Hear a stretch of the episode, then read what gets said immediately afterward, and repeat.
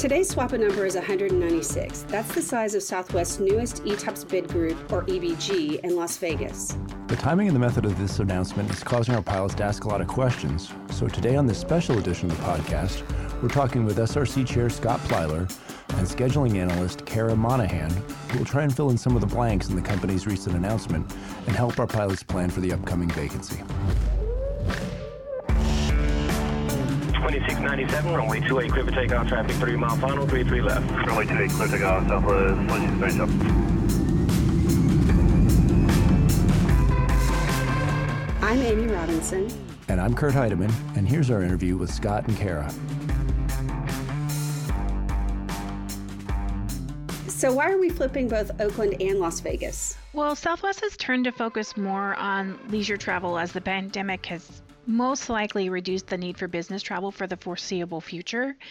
Um, and as we've seen with some of the new stations that have either been opened or announced, and where a lot of the flights are concentrated right now, leisure travel is where we're going.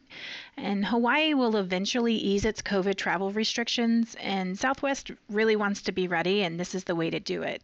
And so uh, the question a lot of our members are having is the timing on this. It just seems weird that we've made this announcement, they haven't made any actual flight announcements. What's going on with that? Well, if Southwest wants to be able to capitalize upon summer demand, uh, they're going to need to have their pilots trained for it, which, with the vacancy timeline, that pushes the need to make that decision to qualify pilots for ETOPS about 45 days out.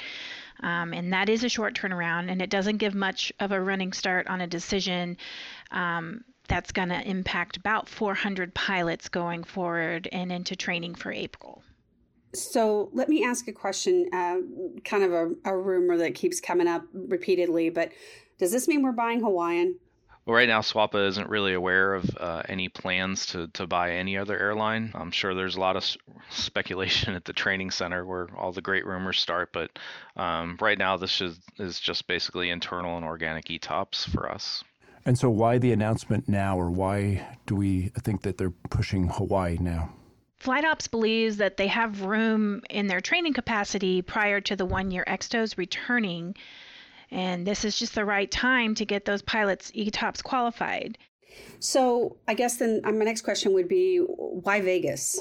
Well, crew planning looks at um, you know where to put the manning for ETOPS, and you know, currently, obviously, it's uh, Oakland and and uh, LAX, but um, they were looking at Vegas and they were seeing that they were probably going to need to do, you know, uh, obviously a large expansion of of the ETOPS trained pilots. And when looking at various scenarios of plussing up Oakland, plussing up uh, LAX, and uh, opening up a, a new EBG, uh, Vegas just kind of popped out when they were doing their runs for um, creating just better pairings, better pairing mix, and uh, being able to create better lines. So I know all our LAX folks know that they've been having a, a, just a ton of four-day trips, and they can't quite we can't quite get the pairing mix to you know have a lot of lower, uh, shorter pairings. And uh, just throwing Vegas into the mix, uh, there's a lot of connectivity there, and it, and it it will make the lines better, not just for Vegas, but also for uh, Oakland and LAX. Scott, can you explain that just a little bit more because it is kind of confusing. So you're saying by by improving or by adding Las Vegas, you're actually going to improve lines in LAX? Would that be right? Right. So uh, a lot of the ETOPS pairings uh, out of LAX right now, because they're not actually flying directly to Hawaii from LAX, they're having to do pre-positioning uh, days, like domestic days, or even just one leg prior, and then fly, you know, like Sacramento, and then flying over. Um, kind of spreading that out across a couple different bases allows the pairing generator to find better better situations to create that and hopefully we'll start seeing LAX flights directly to Hawaii uh, come up and that'll also improve the LAX pairings. I guess I would ask why not just grow LAX instead of creating a complex another EBG? Well, the other half of that is um, is just the vacancy process, and right now we're kind of getting to the point where all of the folks that live in LAX or have have bid into LAX, and now we're having to uh, displace a couple more uh, pilots in there with every increasing vacancy. So uh, Vegas is a little more popular.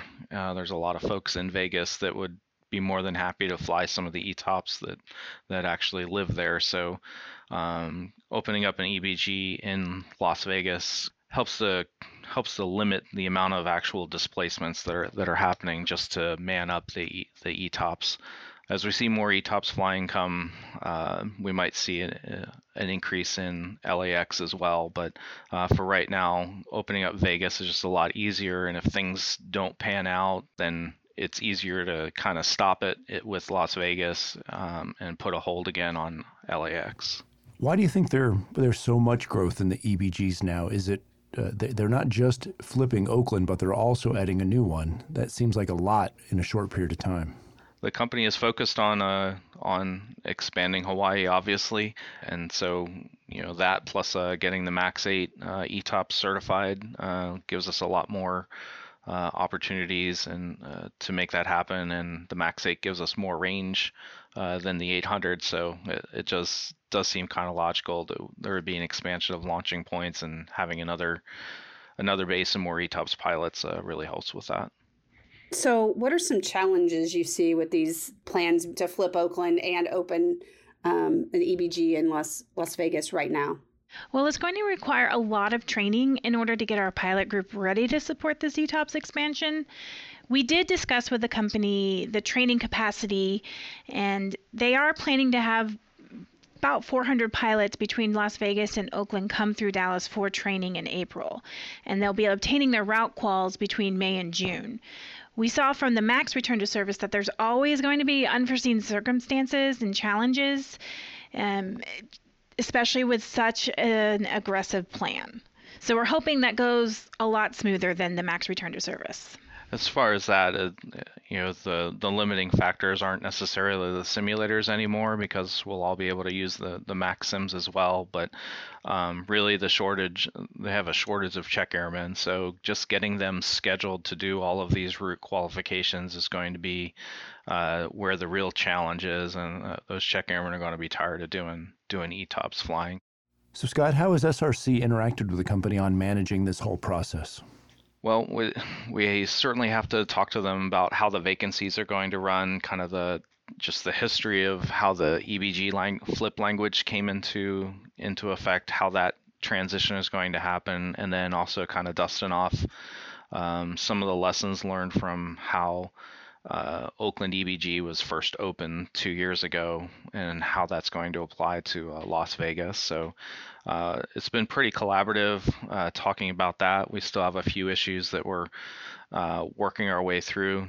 Um, so, some good wins that we've gotten our uh, training golden days off. Um, we have new leadership over there at Lead Ops, and they're kind of using that golden rule approach to this. You know, we ask, hey, pilots won't know they're going to even be in these ETOPS bid groups or knowing that there's even an opportunity for it.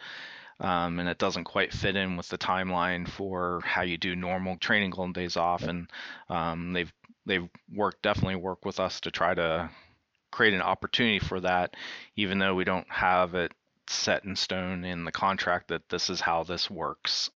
Okay, so what should pilots be doing to prepare for this transition? They need to check their vacancy. It is imperative to look at their vacancy bids. Junior captains need to make sure that they plug in the Las Vegas EBG and all the captain categories. And the Las Vegas EBG option is already available on CWA. Uh, we will be receiving two to three updated vacancy projections during the May vacancy bid, uh, which you can see on SRC's webpage at swapa.org. And this is going to help everyone assess the appetite for the new category that's going to be opening. And given the flip two in Oakland, some of those pilots may want to bid to the Las Vegas EBG depending on how their projected seniority shows up. Um, so it's it's just really important to be checking the resources that we have for you as well as just update that bid. We can't say it enough. Just check your vacancy bid.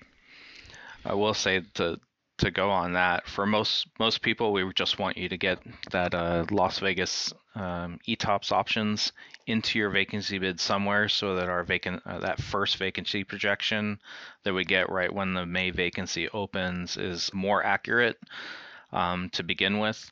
But there are two caveats for that. One is if you have a domicile right of return already, um, we kind of we we do suggest that you hold off on making any changes because if you do make a change, um, currently right now the programming for the vacancy will um, will make you ineligible for domicile right of return if you make any change, including just adding LA, uh, Las Vegas at the bottom. Um, so we're still working through that with the company, and there should be some more uh, uh, announcements about that, you know, as the, we get closer towards the vacancy here. And I know this is very, very basic, but I'm just going to go ahead and put it out there for our listeners. Can you please tell them when does the vacancy bid open? The vacancy bid for May opens on March 23rd and it will close on March 30th.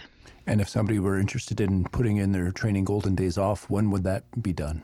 Uh, you can put your training golden days off in until uh, 0800 on March 30th. So, unfortunately, you won't know whether you definitely are in the ETOPS bid group at that point and going to training, but if you have any interest in it at all, you know, like you're putting it higher in your vacancy bid, or if you have any concerns that you might be displaced into it, um, or if you're one of the folks in Oakland that is going to be flipped uh, into the Oakland ETOPS, you definitely want to put in training golden days off um, by 8 o'clock on the 30th just to make sure um, you have something in. And there's really no problem if you put them in and don't go to training. Correct. It's just for uh, it's just for training's use if they're scheduling you. Yes.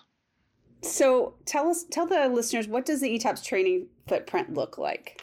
The ETOPS training is a three-day footprint in Dallas with training deadheads on front and back, and then there will, it will also be followed by a two-leg route qual.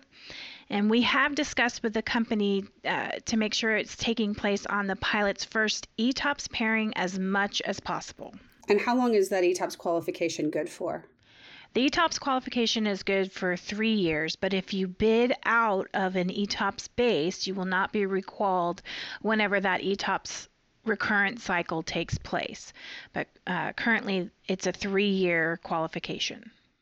Uh, last question for you, Scott. Where should our pilots go for further information? Well, certainly you want to, you know, review the frequently asked questions that both the company and SWAPA has put out. Um, uh, SRC and COM are putting out targeted emails um, to both the general membership, you know, because everybody might be interested in ETOPS, and then specifically to the Oakland and um, and Las Vegas pilots, especially after the vacancy closes, will have uh, targeted questions and answers, you know, about you know how the vacancy works and then how do you how the bid lines work how bid lines work when you have an ebg so um, you definitely want to look at those. Um, all of those will also be on the uh, src webpage of swapa.org along with uh, the projected vacancies you know lance projections all that kind of stuff so uh, there's a, always a lot of good information on the uh, src page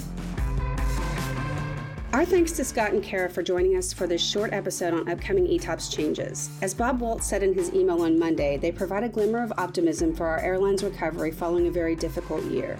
You'll be hearing more from Scott when the next scheduled SWAPA Number podcast drops in about 10 days. We'll be talking to him and senior analyst Megan Nealon about Contract 2020 scheduling, which is a core issue as we return to CBA negotiations in April. As always, we want to know what you liked and didn't like, or if you have any ideas for a future podcast. So please drop us a line at com at swapa.org. We really do want to hear from you. Finally, today's MODIS number is 1,316. That will be the number of pilots in ETOPS categories after the dust settles in May. Despite ongoing threats to furlough less than 90 days ago, the company is now able to take advantage of strategic opportunities like our new city announcements and ETOPS with the knowledge that our pilots will always be up to the task. SWAPA is optimistic that this is a sign of good things to come for both our membership and our airline.